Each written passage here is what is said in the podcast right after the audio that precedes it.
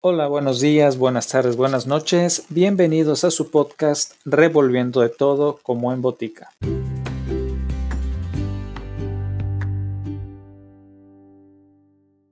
En este episodio continuamos con el manifiesto Yuna Bomber. Acompáñenme.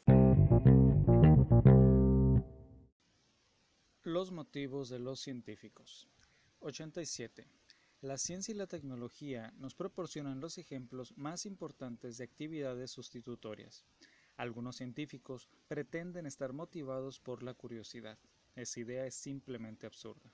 Muchos científicos trabajan en problemas altamente especializados que no son el objeto de ninguna curiosidad normal. Por ejemplo, ¿tiene un astrónomo, un matemático o un entomólogo curiosidad por las propiedades del isopropil trimetilmetano? Por supuesto que no. Solo un químico tiene curiosidad sobre tal cosa, y la tiene solo porque la química es su actividad sustitutoria. ¿Tiene un químico curiosidad sobre la apropiada clasificación de una nueva especie de escarabajo? No. Esa pregunta es solo del interés del entomólogo, y lo está porque la entomología es su actividad sustitutoria.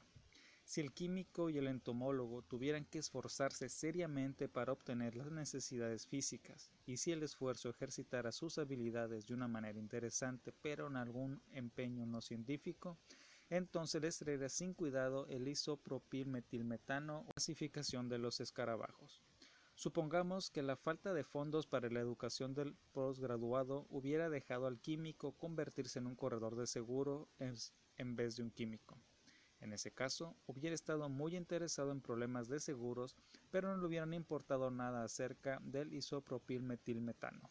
En cualquier caso, no es normal poner en la satisfacción de la mera curiosidad la cantidad de tiempo y esfuerzo que los científicos ponen en su trabajo. La explicación de la curiosidad por la motivación científica simplemente no se mantiene en pie. 88. La explicación del beneficio para la humanidad tampoco funciona mucho mejor. Algunos trabajos científicos tienen una relación inconcebible con el bienestar de la raza humana, la mayor parte de los arqueólogos o lingüistas comparativos, por ejemplo. Algunas de las otras áreas de la ciencia presentan obviamente posibilidades peligrosas. Sin embargo, los científicos de estas áreas son simplemente tan entusiastas sobre su trabajo que aquellos que desarrollan vacunas o estudios de la polución del aire. Consideremos el caso del Dr. Edward Teller, el cual tenía un obvio compromiso emocional con la promoción de centrales nucleares. ¿Este compromiso contenía un deseo de beneficiar a la humanidad? De ser así, entonces, ¿por qué el Dr. Teller no adquiriría este compromiso con otras causas humanitarias? Si era tan humanitario, ¿por qué ayudó a desarrollar la bomba H? Como en otras muchas proezas científicas, cabe preguntar cómo las centrales nucleares benefician actualmente a la humanidad. ¿La electricidad barata compensa la acumulación de desperdicios y el riesgo de accidente? El doctor Teller enseñó solo una parte de la cuestión. Su compromiso emocional claramente no despierta de un deseo de beneficio a la humanidad, sino de una realización personal que consigue con su trabajo y viendo cómo éste es puesto en práctica. 89. Lo mismo podría decirse de todos los científicos en general. Con posibles raras excepciones, sus motivos no son ni la curiosidad ni el deseo de beneficiar a la humanidad, sino la necesidad de atravesar el proceso de poder, tener una finalidad, un problema científico que resolver, hacer un esfuerzo, investigación y conseguir la finalidad, solución del problema.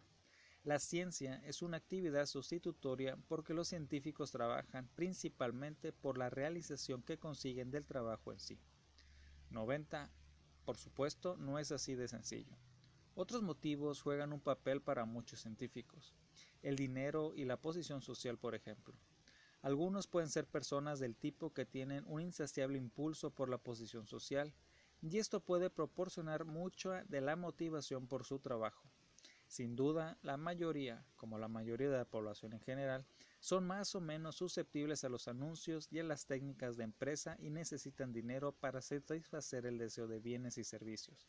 Así, la ciencia no es una actividad sustitutoria pura, pero es, pero es en gran parte una actividad sustitutoria. 91. Asimismo, la ciencia y la tecnología constituyen un movimiento de masas poderoso. Y muchos científicos gratifican su necesidad por el poder a través de la identificación con este movimiento de masas. 92. Así, la ciencia camina en la ceguera, sin mirar el verdadero beneficio de la raza humana o a cualquier otro modelo, obedeciendo únicamente a las necesidades psicológicas de los científicos, de los funcionarios del gobierno y de los ejecutivos de corporaciones los cuales poseen los fondos para la investigación. Eso fue todo por hoy. Gracias por acompañarme. Hasta el próximo episodio.